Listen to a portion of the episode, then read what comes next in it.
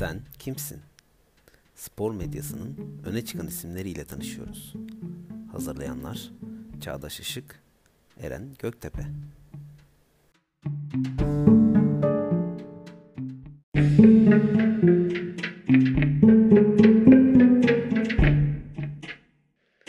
Sen kimsin? Spor medyasının öne çıkan isimleriyle tanışıyoruz.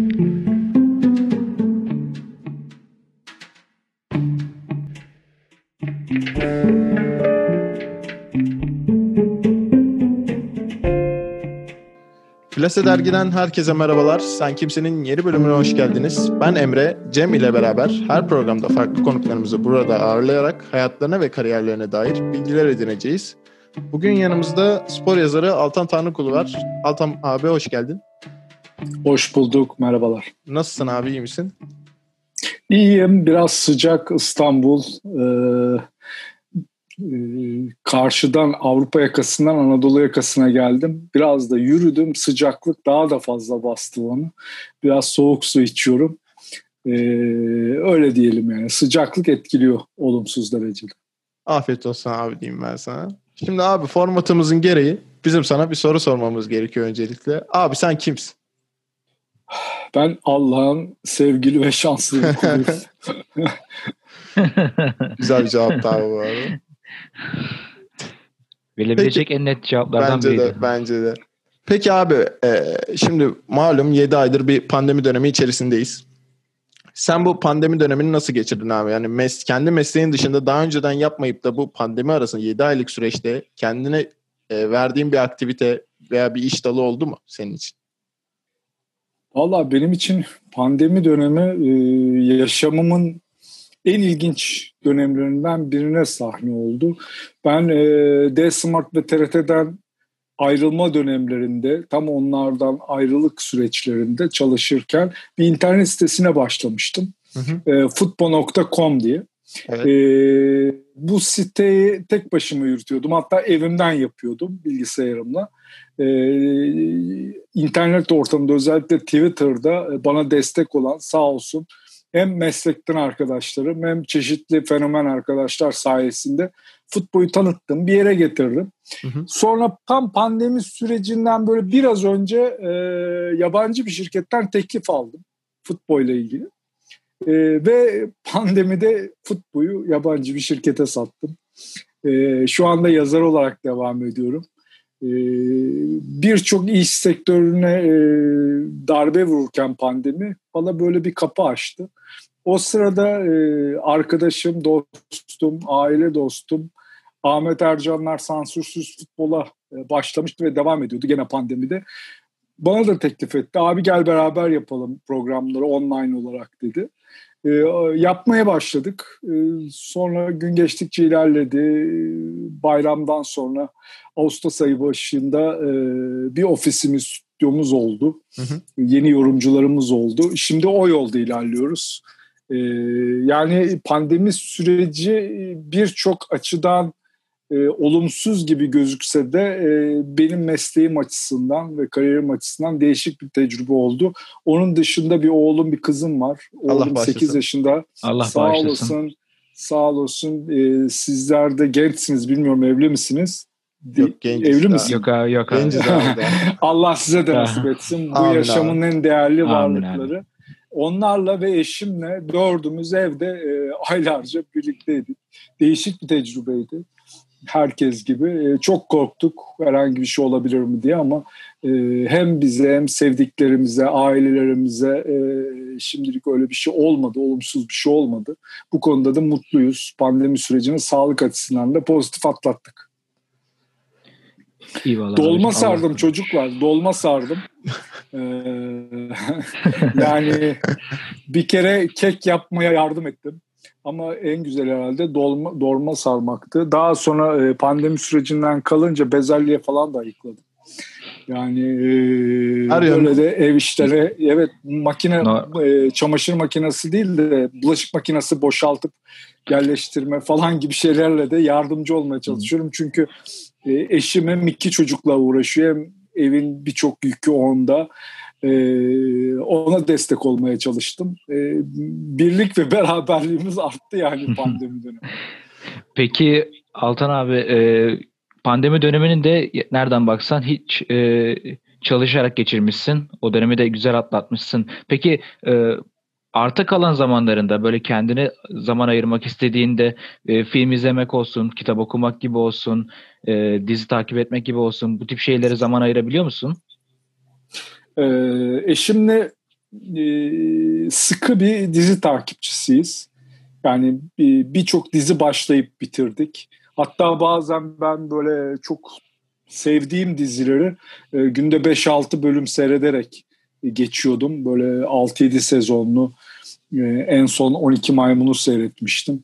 E, onu bitirdim. E, Netflix'te birçok dizi seyrediyoruz. E, seyretmeye devam ediyoruz.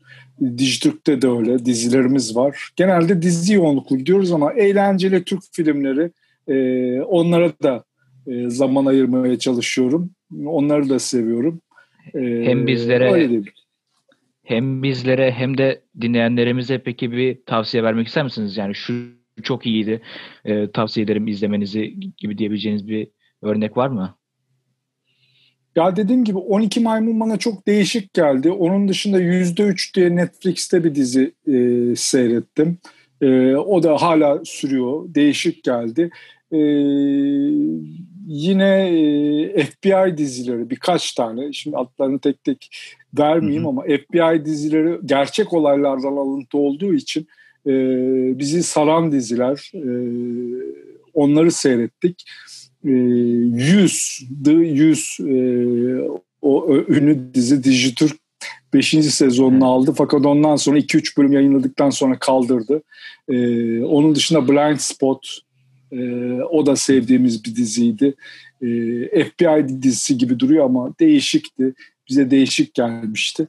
E, Johnny Doe'nun Dövmeli Kadının maceraları. E, öyle ilk aklıma bunlar geldi. Valla biz de e, notlarımız arasına alalım bu dizileri iz dinleyenler de izlemeyenler de izlemiş olur bu sayede. Peki e, Altan abi Altan Tanrıkulu müzikle arası nasıl? Günlük hayatta ya. dinler mi ya da ne dinler? Şimdi ben 52 yaşındayım. 52 yaş olunca 68 doğumluyum. Biraz eski bir e, şey kalmış olurum yeni kuşağa göre. Bizim zamanımızda e, işte Barış Manço, e, Sezen Aksu bunlar hakikaten ön öndeydi. Nülüfer'i çok severdim, dinlerdim. Hala dinlerim Sezen Aksu'yu, Nülüfer'i, Barış Manço'yu fırsat buldukça. Ama ondan sonraki dönemde de 30'lu yaşlarda Teoman'ı e, çok dinlerdim, çok severdim. E, konserlerine de gitmeye çalışmıştım. E, Kenan Doğulu takdir ettiğim bir e, sanatçı, müziklerini beğendiğim bir sanatçı.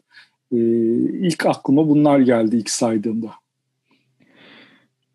Teşekkür ederim. Emre sen ne dinle, neler dinlersin? Peki, ya benim yani, genel manada yani hep sürekli şu an yeni jenerasyonda olduğumuz için veya hip hop ağırlıklı diyeyim. Ama normal şartlarda Türk halk müziği de dinlemeye çalışıyorum ben. Yani kendim mesela Selda Bağcan'ı çok severim örnek vermem gerekirse.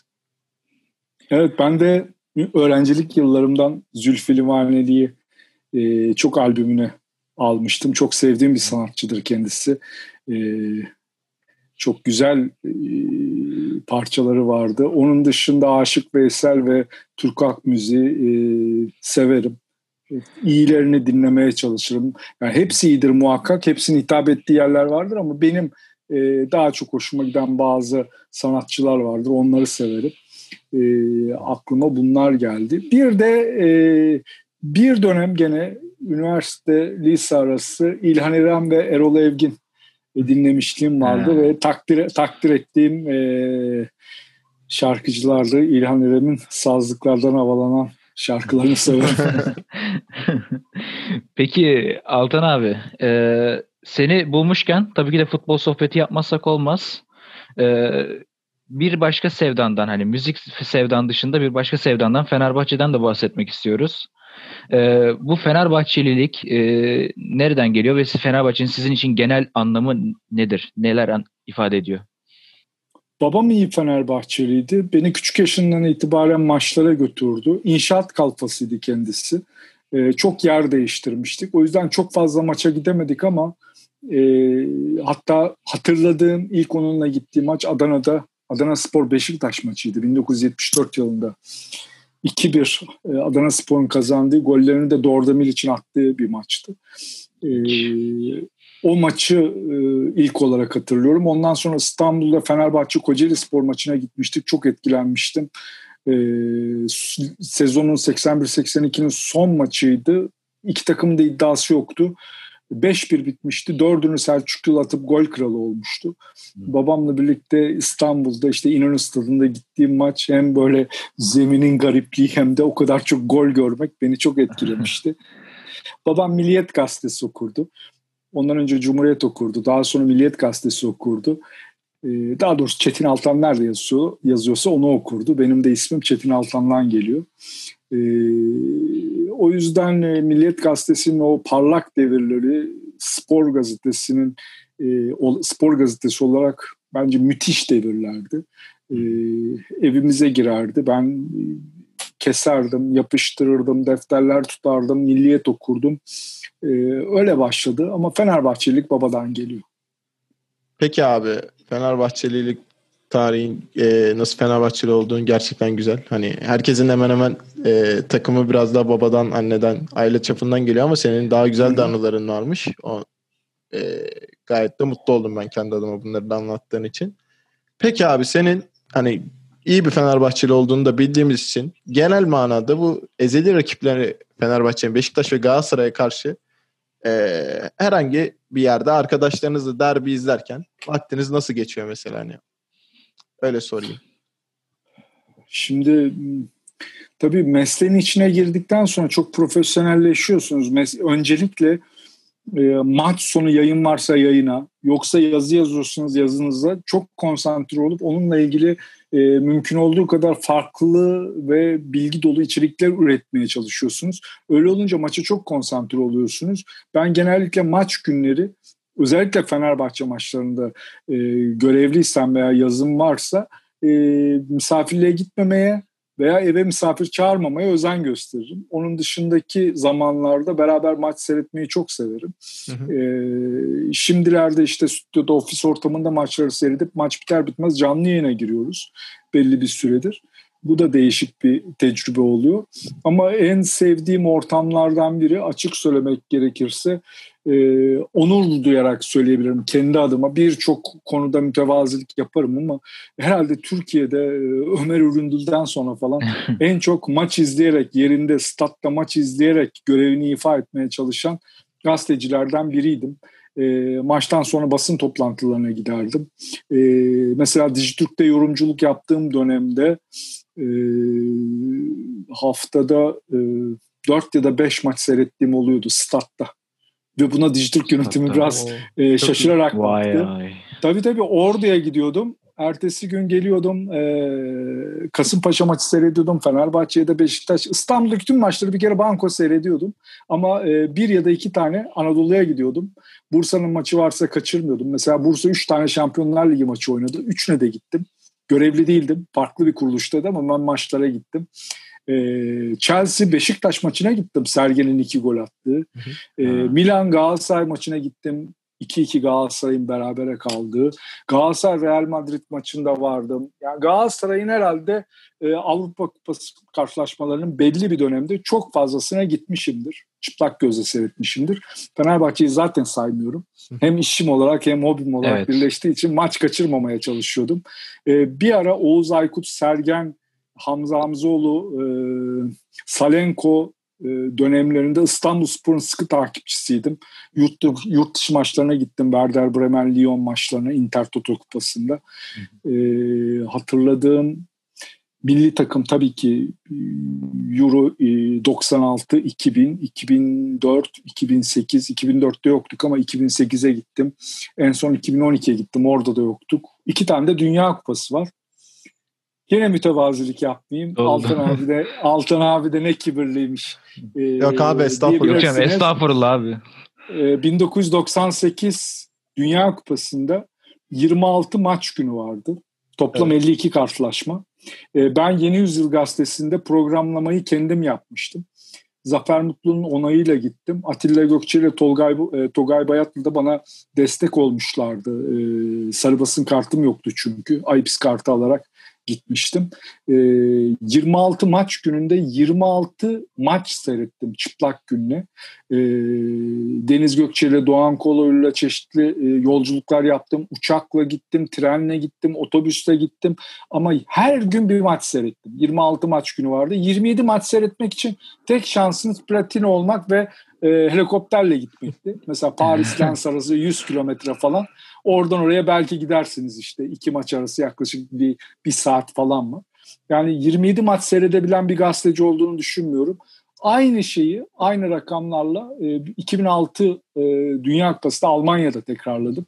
Erman Toroğlu ile gitmişti. Hürriyet gazetesi göndermişti. E, gene 26 maç seyrettim. Maksimum 26 maç seyrediliyordu. Hepsinin de biletleri vardı.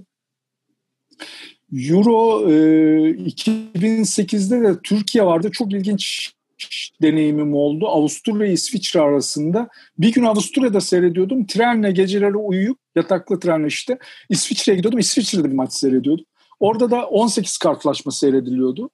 17 tane maç seyrettim. Ee, Yunanistan'ın zannediyorum İspanya'da İsveç maçına akredite olmama karşı maçın bir öneme kalmadığı için biraz dinleneyim dedim. Gitmedim. Onun dışında 18 maç seyrettim. Finaller dahil. E, bunlar benim için gurur duyacağım anılarım. E, yurt dışında Şampiyonlar Ligi'nde bir ara 12 yılda 11 tane Şampiyonlar Ligi finali seyrettim yerinde. E, İstanbul'da oynanan UEFA finaliyle birlikte yurt dışında herhalde 4 tane de toplam UEFA finalim var. Bir tane Süper Kupam var. Liverpool, Bayern Münih. İşte maç biriktirmeye çalıştım, anı biriktirmeye çalıştım. Sen bayağı biriktirmişsin. Daha nice maçlara evet, diyeyim abi ben sana. Ya, Peki ben bunu kişisel bir soru olarak size sormak istiyorum. Bu maçlar arasında özellikle Şampiyonlar Ligi'ni çünkü ben özellikle Şampiyonlar Ligi'ni çok beğenerek ve severek takip ederim. Bu, bu en unutamadığınız final ya da en unutamadığınız maç genel olarak şöyle bir tek bir maç söylemeniz gerekirse. Ya şimdi yabancı maçlardan soruyorsan iki tane maç evet. aklıma geldi. Ee, biri 1998 yılı ben 30 yaşında bir gazeteciydim. Ee, Yeni Yüzyıl gazetesinde çok heyecanlıydım. İlk büyük organizasyon tecrübemdi. Euro 96'ya Aykut Kocaman'la birlikte taraftar olarak gitmiştik. Ee, gazeteci olarak gitmemiştim. 98 Dünya Kupası'nda final maçını e, seyretmek, Zidane'ın iki gol atması, 3-0 e, maçın e, kazanılması, o maçtan yaklaşık iki saat kadar önce e, basın tribününde bizlere dağıtılan ilk 10, 18 kişilik kadroda Brezilya'da Ronaldo'nun olmayışı, fenomen Ronaldo Nazario'nun herkesi şaşkınlığa uğratmıştı. Niye yok diyorduk kendimiz kendi aramızda. Hiç kimse bunun nedenini bilemedi. Ondan sonra e, maçın başlamasına 15 dakika kala ikinci bir kadro dağıtıldı. Ve Ronaldo ilk 11'deydi. Ve Ronaldo sahaya çıktı, yürüdü sadece. İşte 3-0 yenildiler. Meğer adam bir, ge- bir gece önce sara nöbeti geçirmiş. Nike'la yaptıkları anlaşma gereği e, oynamama isteğini geri çevirmişler ve iğnelerle maça çıkmış. O gece hastanedeymiş. E, Nike'dan aldıkları 400 milyon dolardı galiba Brezilya'nın. 10 milyon dolardan e, Ronaldo'ya vermişlerdi. Zaten Lekip gazetesi ertesi gün Adidas'ın 3 çizgi amblemini kullanıp e, karşısına da e, Nike'ın çizgisini koymuştu. Yani 3-0'dı maçın sonucu. Öyle bir şey yapmışlardı. O maç aklıma geliyor. E, çok güzel anılarım oldu. Çok değişik anılarım oldu. Ve Şampiyonlar Ligi finali deyince tabii ki İstanbul. 3-0'dan evet. 3-3. Yani penaltılara kalması, o muhteşem Liverpool taraftar Liverpool'dan nefret ederim. Hiç sevmem.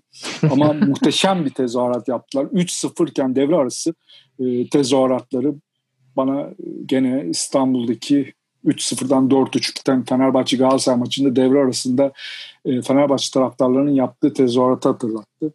E, o maçı unutamıyorum ama tabii Türkiye'de çok fazla maçım var. E, bazı lig maçları dediğim gibi Chelsea Beşiktaş maçı da unutulmazdır benim için. Yani Sergen Yalçın'ın çıplak gözlü o kadar İngiliz savunmasının arasında e, çok rahat böyle sokakta gezer gibi attığı goller. Bütün İngilizlerin şaşırması. E, aklıma gelenlerden biri e, Galatasaray Real Madrid maçı. İstanbul'daki 2-0'dan 3-2 biten. O maç. Ve kapalıdaydım, tribündeydim yani. Basın tribünde de değil. İlginçtir. Ee, birkaç maça öyle gitmişliğim var. Noşetel Galatasaray maçını da yazarım. Boğaziçi Üniversitesi'nde okurken e, arkadaşlarla eski açığa gitmiştik. E, 5-0'lık karşılaşmaya. E, o maçta da hakikaten çok mutlu olmuştuk. Galatasaray bir ara böyle e, ulusal takım gibi destekleniyordu Avrupa kupalarında. O zaman biraz daha fanatizm azdı. E, o maç da var. E, Fenerbahçe'nin 6-0 kazandığı Galatasaray maçı. 4-1 biter diye te, te, tahminde bulunmuştum maçtan önce. Bayağı küfür yemiştim. Ama 6-0 bitti. E, o karşılaşma geliyor. İlk aklıma gelenler bunlar. Anladım abicim. Çok güzel bir cevap oldu. Teşekkür ederim. Ee, peki abi hayatında bu kadar çok maça gittin, bu kadar çok gezdin, bu kadar çok yazılar yazdın. Çok önemli kilometre taşları e, attın hayatında. Bu kilometre taşlarından belki de e, benim şahsi görüşümce belki sizin için daha farklıdır ama en önemlilerinden bir tanesi e, Fenerbahçe tarihi hakkında yazmış olduğunuz kitap. E, bu kitapla ilgili sizler nasıl geri, geri dönüşler aldınız? E, umduğunuz gibi bir e, geri dönüş oldu mu? Ve kitap hakkında sizin bir yorumunuzu almak istiyorum. Evet bu biraz bilinmeyen bir öykü. Hızlı geçeceğim. 2001 yılı e, o zaman Ömer Reşit Kükner e, Yapı Kredi yayınlarının başındaydı koyu Galatasaraylı kendisi. Enis Batur'la birlikte. O da Enis Batur'da yazar ve danışmandı Yapı Kredi yayınlarına. O da koyu Galatasaraylıdır. Bir proje hazırlıyorlar ve Haşmet Babaoğlu, Babaoğlu'na götürüyorlar. E, Fenerbahçe, Galatasaray, Beşiktaş tarihi e, çıkartmak istiyoruz Yapı Kredi yayınlarından diye. Haşmet Babaoğlu da bunu yapsa yapsa Altan yapar diyor bana paslıyor. E, ben de proje haline getirip e, üç büyük kulüpten izin alıyorum Aziz Yıldırım izin veriyor, e, Serdar Bilgili izin veriyor ve Özcan Can Aydın izin veriyor bu kitapları hazırlamama. Ama rahmetli Özcan Can Aydın Altan sen Fenerbahçelisin e, Galatasaray tarihi kitabında senin ismin çıkarsa e, bizi tefe koyarlar diyor. Onun üzerine bir Galatasaraylı arkadaşım olan Bülent Tuncay Galatasaray kitabında ismi, Mehmet Durupınar isimli Beşiktaş'ta arkadaşım da Beşiktaş kitabında ismi oluyor. Fenerbahçe tarihi benim ismimle çıkıyor 2002 yılında Yapı Kredi yayınlarından e, ama üçünün ön sözünü de ben yazıyorum. Bu da benim için önemlidir. Fenerbahçe, Galatasaray ve Beşiktaş tarihleri. E, aradan yıllar geçiyor. Yapı Kredi yayınlarına tekrar gidiyorum. Bir 15 yıl falan geçiyor. 2014-15'lerde. E, teklifi götürüyorum güncelleyelim diye. Onlarla hayır şu anda öyle bir projemiz yok da bir hanımefendi vardı genel müdür olarak reddettiler. Ben dedim ki yayın haklarını bana verir misiniz? Veririz dediler ve bana verdiler yayın haklarını. Ee, daha sonra Galatasaray ve Beşiktaş kitaplarının yayın haklarını işte Galatasaray'ınkini Bülent Tuncay'a, Beşiktaş'ınkini Mehmet Rupnar'a vererek Fenerbahçe'de ilerledim. Hazır hale getirdim. Bir proje haline getirdim. Ee, sevgili dostum Ahmet Ercanlar da e, iletişimde yardımcı oldu. Aziz Yıldırım'a ilettik projeyi. Kabul etti. E, sevindi. Biraz Atatürk bölümünü, 3 Temmuz bölümünü ve istatistikleri geniş kullanalım dedi. Özellikle Atatürk'ün e, sporla, futbolla bakışını ve Türk gençliğine olan ilgisini e, işlenmesini istedi. E, ve 14 bölümlük 640 sayfalık bir kitap hazırladık.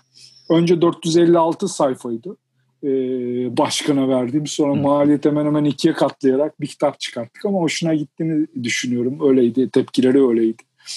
E, ve 5 Nisan 2018'de Parkul Gazetesi'nde güzel bir lansman yapıldı. Ee, Fenerbahçe tarihi kitabımız böylece piyasaya çıktı. Şu anda da hemen hemen tükendi, kalmadı. Ee, en son e, Ali Bey ile Sayın Ali Koç'la Fenerbahçe Başkanı karşılaştığımda kitaba e, görüp görmediğini sordum. Gördüm dedi, e, beğendim dedi onun da bu, bu şekilde bir artısını almış olduk. Çünkü kendisinin başkanlık dönemi yer almıyor. Başkanlık seçiminden hemen önceydi. E, bu şekilde kitapla ilgili e, durum da bu şekilde.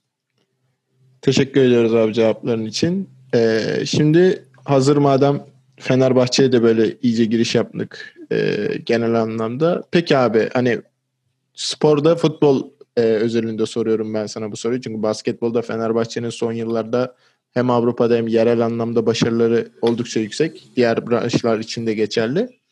Şu anki dönemde futbolda Fenerbahçe'nin sürekli e, çalkantılı bir dönemden geçtiğini En son şampiyonluk 2014'te Ersun Yanal döneminde geldi. E, eskiye nazaran yani eskiden daha e, yani bu tarih dönemine baktığımız zaman Fenerbahçe çok başarılı bir kulüptü. 2014'ten beri abi sence ne yanlış gidiyor? 2014'ten beri e,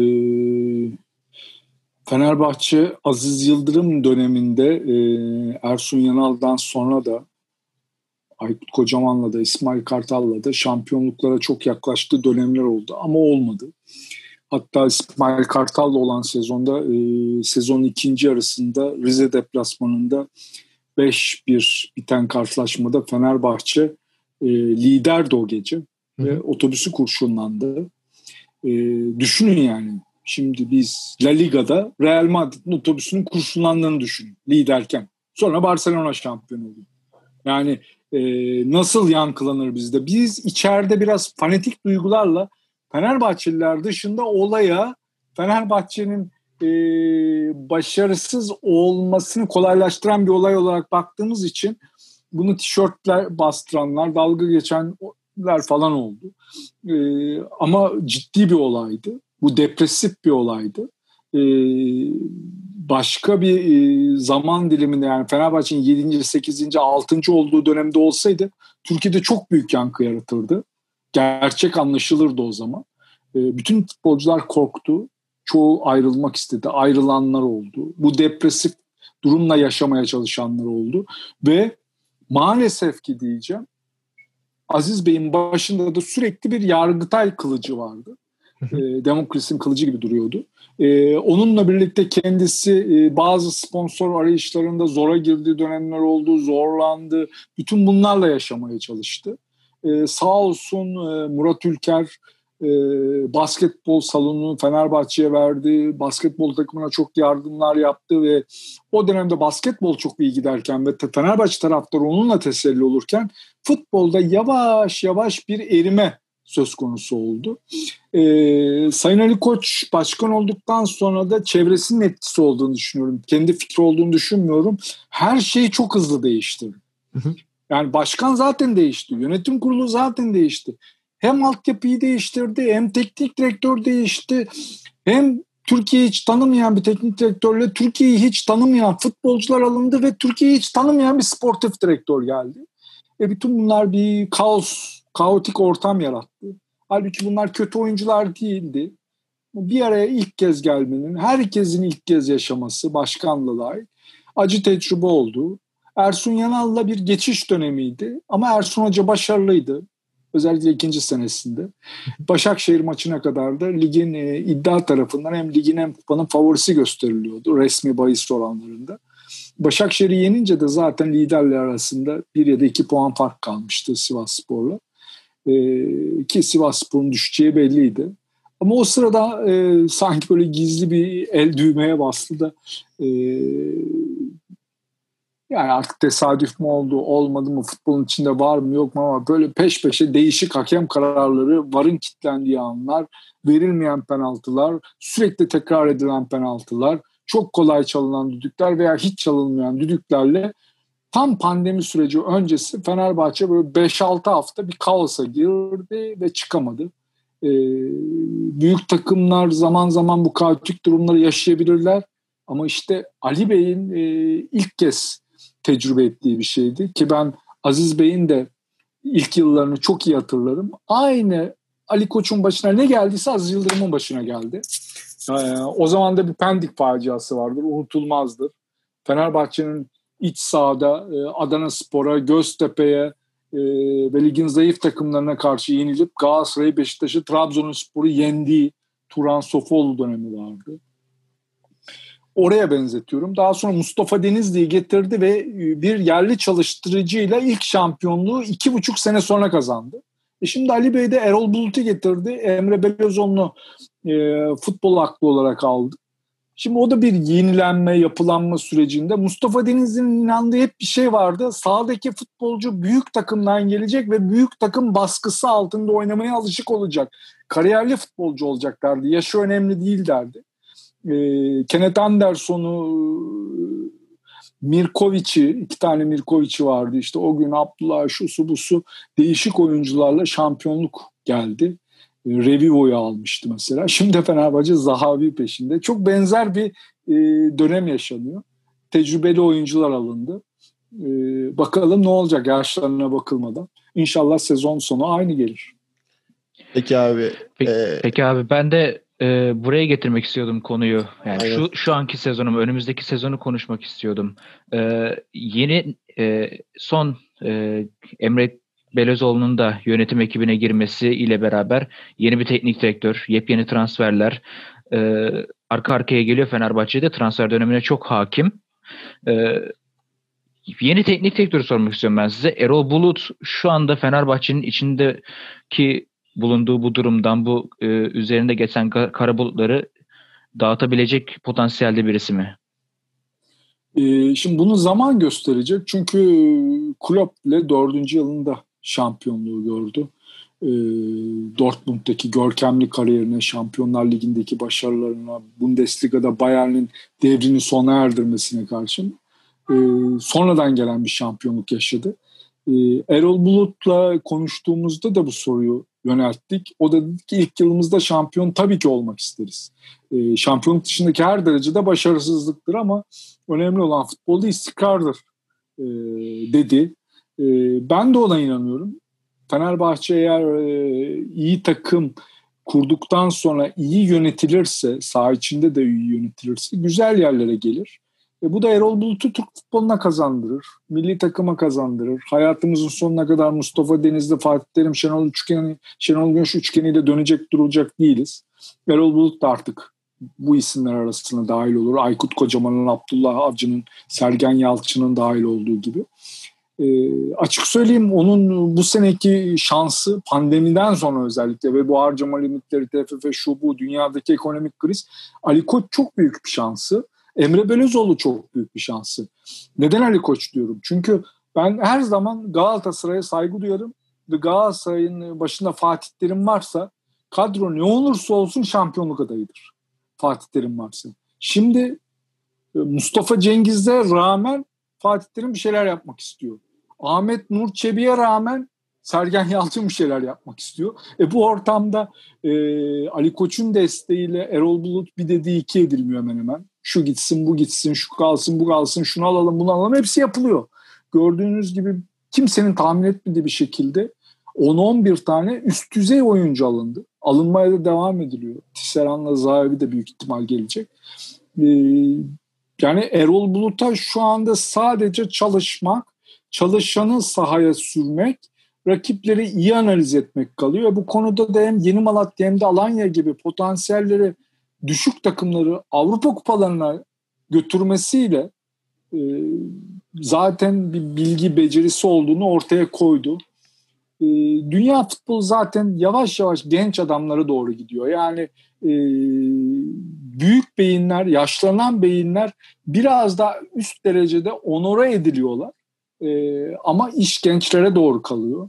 Bütün holdinglerde CEO'lar e, gençleşiyor, gençlere örnek veriliyor. Dünya milyarderleri arasına 10 tane 45 yaş üstü varsa 30 tane 20 yaş civarı, 25-30 yaş civarı milyarder ekleniyor. E, genç beyinler genç ya, halkı, tüketiciyi daha iyi anlıyor. E, Erol Bulut'un da genç bir teknik adam olması ama buna karşın Almanya, Yunanistan, Türkiye ekollerine hakim olması, e, fizik kondisyonu Pantelis, Panteropoulos, Yunan, Alanya Spor'dan getirdi. Yardımcısı Fenerbahçe'de oynamış, Galatasaray'da oynamış, Beşiktaş'ta oynamış Mehmet Yozgatlı, Türk futbolunu iyi bilen. Bir başka yardımcısı Volkan Demirel, bir başka yardımcısı Marco Aurelio. Fenerbahçe'nin e, Erol Bulut'u başarılı yapma gibi bir durumu var şu anda. Erol Bulut'un Fenerbahçe'yi değil de her türlü şart hazır. Öyle gözüküyor. Abi öncelikle hani zaten kendine bahsettin hani jenerasyon gençlere kayıyor. Ben seni destekleyecek bir şey söyleyeyim. Mesela şu an dünya çapındaki kulüplere baktığımız zaman hani kendi evladı diyebileceğimiz yani kulübün kendi evladı diyebileceğimiz profiller geliyor. Mesela Manchester United Ole Gunnar Solskjaer'i getirdi. Kulübün evladı diyebileceğimiz bir e, oyuncuydu. Keza Chelsea Frank Lampard'la, Arsenal Arteta'yla ondan sonra keza hani yeni şeyde jenerasyonda Julian Nagelsmann gibi bir e, teknik direktörü iyice artık beynimize kazındı. Keza Real Madrid'de Zidane için aynı şey geçerli. Yani o yönden Erol Bulut'un da hani sen senin fikrine göre söylüyorum. Erol Bulut'un da Fenerbahçe'yi çok iyi bilen ve e, Fenerbahçe'nin içinden gelen insanlarla birlikte çalışıyor olması da ona bir artı kazandırıyor. Doğru mu anladım abi? Evet yani bakın 31 yılım geride kaldı meslekte. Bana hayatın hem iş hayatında hem futbolda hem de normal özel hayatta öğrettiği bir şey var. İş disiplini ve yaşam disiplini e, yaşam kültürüyle birleştiği zaman başarı geliyor. Erol Bulut e, bütün e, sporculuk yaşamında hep disiplinli yaşayan, disiplinli çalışan ve bir kültür edinen bir isim. Almanların getirdiği çalışkanlığı Yunan kültürüyle ve Türk kültürüyle bir araya getirip bir potada eritmiş bir isim. Ee, dediğiniz gibi son yıllarda Alman e, teknik adamlarda yükseliş var. İspanyollarda zaten e, 2005'lerden 2006'lardan beri ciddi bir yükseliş var. Ben o saydığınız isimlere Zidane'ı da eklerim. Hiç kimse beklemiyordu yani bu kadar muhteşem başarılar elde edip Real Madrid tarihinin en çok kupa kazanan ikinci ismi oldu. En başarılı teknik direktör arasında ikinci sıraya yükseldi. Kimse beklemiyordu. Arteta geldi 8 ayda iki tane kupa aldı. Ki birini Chelsea'den aldı. Öbürünü Liverpool gibi bir fenomenleşmiş bir takımdan aldı. E, penaltılarla da olsa kupayı aldı. E, Manchester United biraz silkinip umutlandıysa bunda en çok pay sahibi e, Solskjaer. E, hakikaten gençlere yatırım yapılan bir çağda yaşıyoruz. Artık bunun doğru olup olmadığı tartışılmaması lazım. Doğru ki e, hayatımızı yönlendiren birçok buluşun altında da genç dahiler var. E, yani çağ artık cep telefonuyla film izlerken e, podcastlerde veya YouTube'daki tartışma programlarını e, takip eden, bir anda sosyal medyaya hakimken diğer yanda kendi işini yapabilen yani tekli yaşamayan ikili üçlü boyutta yaşayan insanlardan kurulu. E, bunları anlayabilen teknik direktörler olması lazım. Yoksa futbolcularla çelişiyorsunuz. Mesela Guardiola iki sezon önce e, kamp dönemindeyken interneti yasaklamıştı. Manchester City'de ve sıkıntılar oluşmuştu. Bayağı sıkıntı oluşmuştu. Ee, çağ çok hızlı değişiyor. İşte pandemi döneminde belki de dünyayı ayakta tutan internet oldu. Zoom'la ya da başka şekilde iletişim kurabilmek, insanların birbirlerini görebilmesi oldu. Düşünsenize bunun 50 yıl önce olması ve internetin hiç olmadığı bir ortamda ev telefonlarıyla konuşabileceksiniz sadece.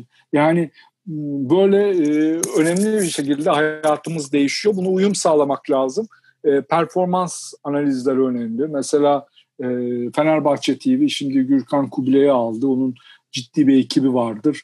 E, Erol Bulut'u destekler birçok konuda. Rakip analizi konusunda, kendi oyuncu performansları konusunda.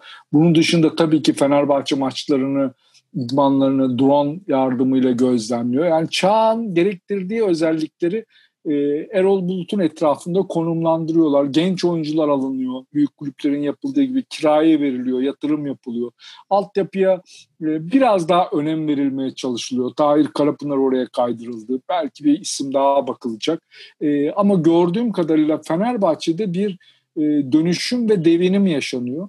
Ee, umarım ki bu A takım seviyesinde başarıyla birlikte e, tam 12 yıl sonra Şampiyonlar Ligi'ni de getirir Fenerbahçe'ye. E, ve taraftar olarak da büyüme olarak da bunun karşılığı e, taçlandırılır diyelim. Abi çok güzel bir cevaptı. Hem de Fenerbahçe'nin hedeflerini burada dinleyicilerimize aktarmış oldun. O yönden tekrardan da teşekkür ediyorum ben kendi adıma programında programımızın da yavaştan sonuna gelirken abi ben sana e, hem de hemen hemen her mecrada bulunduğun için bir tercih yapmanı isteyeceğim. Abi televizyon mu, yazarlık mı yoksa YouTube mu? Evet televizyonda e, müdürlükte yaptım. Fox'un ilk Türkiye'deki spor müdürü bendim. Çeşitli dijital ortamlarda ve kanallarda herhalde 10-11 tane ulusal üst düzey kanalda da çalıştım. YouTube çok zevkli, anlık yorumları görüyorsunuz. Çok değişik bir yer, çok dinamik, insanı çok heyecanlandıran bir yer. İstediğiniz zaman, istediğin yerden, istediğin zaman yapıyorsun. Kanal diye bir şey yok. Çok çok motive edici. Ama benim işim bildiğim iş yazarlık, sevdiğim iş yazarlık. Yazarlık yaparken kendimi bambaşka hissediyorum. Hayatımdaki ilk kitabım e, güzel konuşmak ve e, okumak sanatıydı. E, iyi bir yazar olmaya çalışıyorum. Örnekler alıyorum. E, yani herhalde yazarlık diyebilirim. Yazarlık. Abi ben mesela Yazarlık. bu üçü arasında olsam ben muhtemelen hani kendim e, çok mesela iş yapmıyorum ama YouTube'u tercih ederdim. Çünkü dediğin gibi hani hem insanlar daha rahat YouTube'un içerisinde hani gerçekten korkmadan hür bir iradeyle fikirlerini söyleyebiliyorlar. Bu benim görüşüm. Hem de e, izleyici ve anlatan kişi arasında direkt bağ olduğu için hemen mesela yayın esnasında, televizyon yayın esnasında bazen izleyicilerin her, her izleyicinin sorusu cevaplanmayabiliyor. Ama YouTube'da hemen hemen her izleyicinin sorusu cevaplanabiliyor belli ölçekte.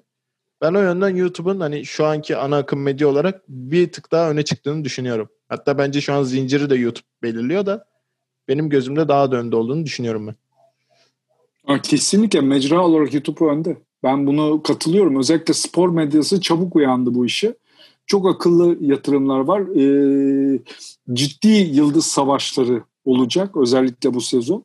Buna katılıyorum. YouTube'un etkin olduğunu. Ama ben sevdiğim ve özdeşleştiğim iş olarak yazarlığı görüyorum. Onu seviyorum. Yani sevgi olarak önde görüyorum. Ee, televizyon da çok keyifliydi. Çok üst düzey e, kişilerle çalıştım. Özellikle Fox'un Premier Ligi ilk aldığı dönemde Tugay, e, Emre Belezoğlu ve Tuncay Şanlı ligdeydi. Haftada 5 maç yayınlıyorduk. E, Emre ile Tuncay'ın maçını e, Fatih Terim yorumlamıştı. o maçları işte Süper Lig'in yayın haklarını, Suriye'deki stat açılışını, Halep stadının açılışını, işte üst düzey başbakanlar düzeyinde katılımın olduğu, e, rahmetli e, Sinan Şamil Sam'ın Amerikalı rakibiyle 12 round e, dövüştüğü karşılaşma. Bunların hepsi hatırladığım televizyon yayıncılığı ile ilgili başında bulunduğum ekiple yapmıştık.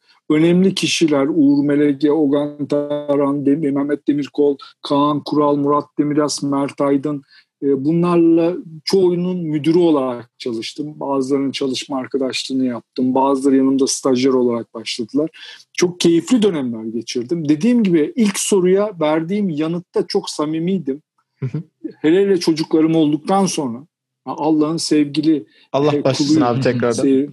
Ve şanslı Allah bir insanım. Abi. Sağ ol teşekkür ederim ve şanslı bir insanım ki sevdiğim e, hobim mesleğim oldu Zaman zaman ben de büyük düşüşler yaşadım. E, bir ara çok üst düzeyde hem televizyon, gazete her yerde çok fazla bulunuyordum. Düşüş yaşadım. Ee, çeşitli nedenlerle, kişisel nedenlerle, farklı nedenlerle ama çeşitli nedenlerle. Şimdi farklı kişilerin üst düzey olduğu birlikte oynuyorum. Ee, YouTube'da ve dijital ortamda şimdi Futbol.com'da yazarlık yap, yapmaya çalışıyorum. Kendim bir mücadele veriyorum. Kitabımın yayınlanması bana hem moral oldu hem de güçlendirdi diye düşünüyorum. Onun dışında hep proje üreten bir insanım. E, hayatın zorluklarına karşı benim kalkanımda e, projeler oluyor.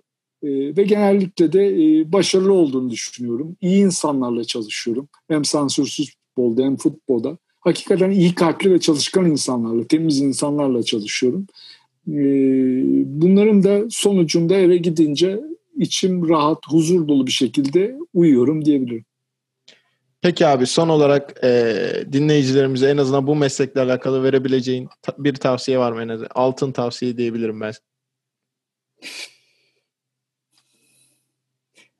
Ee, hayallerin peşinden koşmak belki en güzeli bence. Hayallerin peşinde koşmak. Yani hayal edin ve onun peşinden koşun. Çünkü ben hep inanırım e, bizi gören bir güç var ve bu pozitif enerjiyle doğru disiplinli çalışma, doğru kültürle, e, inançla başarıya götürür insanı. Her hayal eden başaramaz ama her başaranın mutlaka bir hayali vardır ve o hayalin peşinden gitmiştir. E, o yüzden ben de gençlere tavsiyem hayallerinizin peşinden gidin ve hiç bıkmayın. E, ve düzgün yollardan gitmeye çalışın. Doğru yollardan gitmeye çalışın. Bir Japon atasözü vardır. E, doğru yayan yürür, yalan atla koşar. Ama e, en sonunda e, doğru yalanı her zaman geçer diye. Ben de yan yollara sapmadan bu zor dünyada dürüstçe çalışan herkesin e, emeğinin karşılığını bir şekilde alacağı düşüncesindeyim. Abi çok teşekkür ediyorum. Hem röportajımıza katıldığın için, sen kimsine katıldığın için hem de bu değerli cevapların için. Çok teşekkür ediyoruz. Ee, teşekkür ederiz abi. Cem eklemek ben teşekkür ediyorum. E, eklemek istediğim bir soru var mı? Cem sana da hemen şurada bir topu atayım küçük. Ee, ben almak istediğim bütün cevapları aldığım için Altan Tanrıkulu'na çok teşekkür ederim. Bugün bizleri kırmadı yayınımıza katıldı. O zaman ben küçük bir ekleme yapayım. Buyur abi. Bunu söylemek zorundayım. Buyur abi. Buyur, Buyur abi. Ee, benim için tüm zamanların en büyük ismi Maradona'dır. Ee, ondan sonra iki numaraya Ronaldo'yu koyarım. Ronaldo Nazario'yu.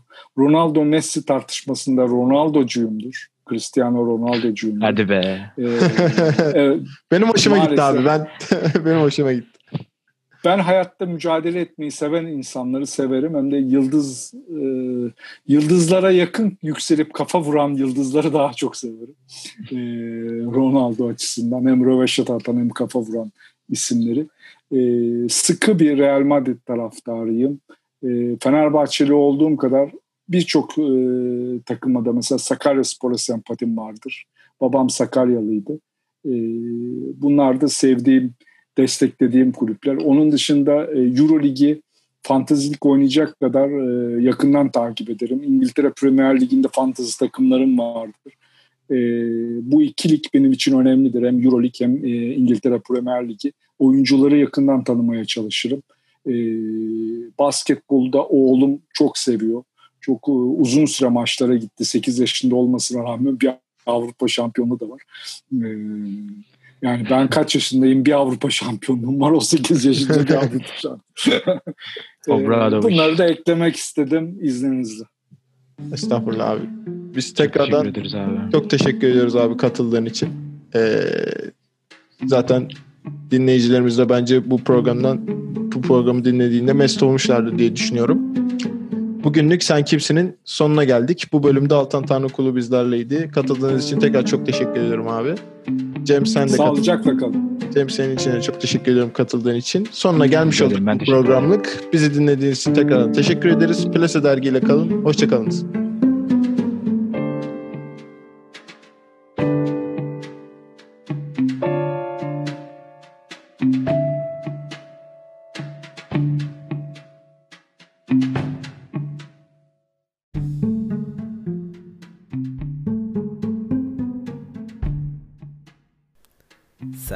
Kimsin?